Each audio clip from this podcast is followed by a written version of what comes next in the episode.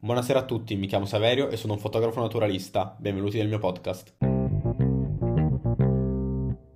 Oggi vedremo insieme come scegliere il primo obiettivo, cosa bisogna sapere e che sbagli non fare. Ci tengo a fare una specificazione, in questo episodio non parleremo di obiettivi in generale, ma degli obiettivi che vi consiglio per iniziare a fotografare. Allora iniziamo. Per comprare un nuovo obiettivo le cose da tenere a mente sono principalmente tre, ovvero tipologia, innesto e formato, ma ora li vediamo uno a uno nel dettaglio. Iniziamo con il parlare della tipologia di obiettivo. Potremmo parlare per ore di lunghezze focali, diaframmi, ma vi basti sapere che si dividono sintetizzando in grandangolari, normali, teleobiettivi e super teleobiettivi. Partendo dal primo, il grandangolo per andare fino al teleobiettivo, come suggerisce il nome, diminuisce la porzione dell'angolo di campo inquadrata. Il grandangolo prenderà una vasta fetta di quello che c'è davanti alla macchina, mentre il teleobiettivo un angolo molto stretto. Infatti i grandangolari vengono utilizzati prevalentemente per la fotografia di paesaggio, mentre i teleobiettivi per fotografare cose distanti, come ad esempio nella fotografia sportiva da esterni o nella fotografia naturalistica che particolarmente mi interessa. Fatemi sapere nel Q&A qui sotto se volete un episodio speciale per la fotografia naturalistica. Ma torniamo a noi. Quando si inizia, secondo me è meglio evitare gli estremi perché bisogna sperimentare e provare tante cose. E con una lente di una focale estrema sistema si può variare ben poco. Per capire il mondo degli obiettivi è importante distinguere due grandi famiglie, gli zoom e gli obiettivi fissi. I primi vi basti sapere che volgarmente, come dice il nome, zoomano, quindi vi forniscono più escursione focale, mentre i secondi sono fissi appunto su una sola focale, come ad esempio 50 mm.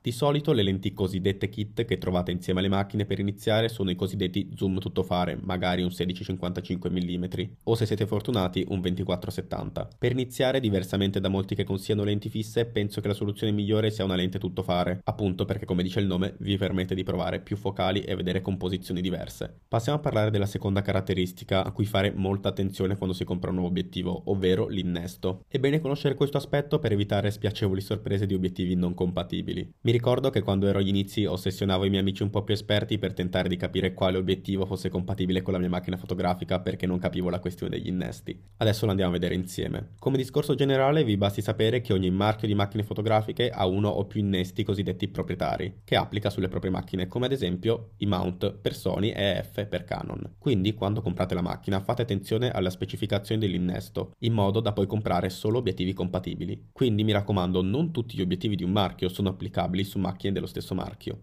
Per fare un esempio, non tutti gli obiettivi Canon sono compatibili con macchine Canon e viceversa per le altre marche. Di solito quando comprate un obiettivo lo trovate nominato con il marchio, la focale, il diaframma e l'innesto. Quindi ad esempio Sony 7200 mm f4 E-mount. A volte troverete delle sigle in mezzo come nel caso di Sony G-Master o OS che significano altre cose come ad esempio la classe dell'obiettivo e la stabilizzazione, ma queste sono cose più avanzate che vedremo in un altro episodio. E infine, secondo me, l'aspetto più ingannevole, il formato. Per farla breve, ogni obiettivo è fatto per una determinata dimensione di sensore, quindi se avete ad esempio una macchina APS-C dovrete comprare obiettivi formato APS-C, altrimenti avete una lunghezza focale differente da quella indicata dal produttore. Non vi preoccupate, potrete tranquillamente montare degli obiettivi per un sensore più grande sulla vostra macchina a patto che l'innesto sia lo stesso. Ovviamente però la lunghezza focale sarà differente. Ma all'inizio vi consiglio di prenderli compatibili in tutto per evitare noiose incomprensioni. Non vi preoccupate, in extremis se fate danno ci sono sempre gli adattatori. Quindi in sintesi ricordate di trovare un obiettivo tuttofare, controllare che abbia lo stesso innesto della vostra macchina e che nei dettagli sia specificato che abbia lo stesso formato del vostro sensore e il gioco è fatto. Come sempre vi ricordo che c'è una nuova puntata ogni martedì e ogni giovedì alle ore 19. Se siete interessati ai miei scatti, alle mie spedizioni fotografiche e altri tutorial vi invito a seguirmi sui miei canali social Instagram, YouTube e TikTok. Detto questo ci vediamo al prossimo episodio e come sempre buoni scatti.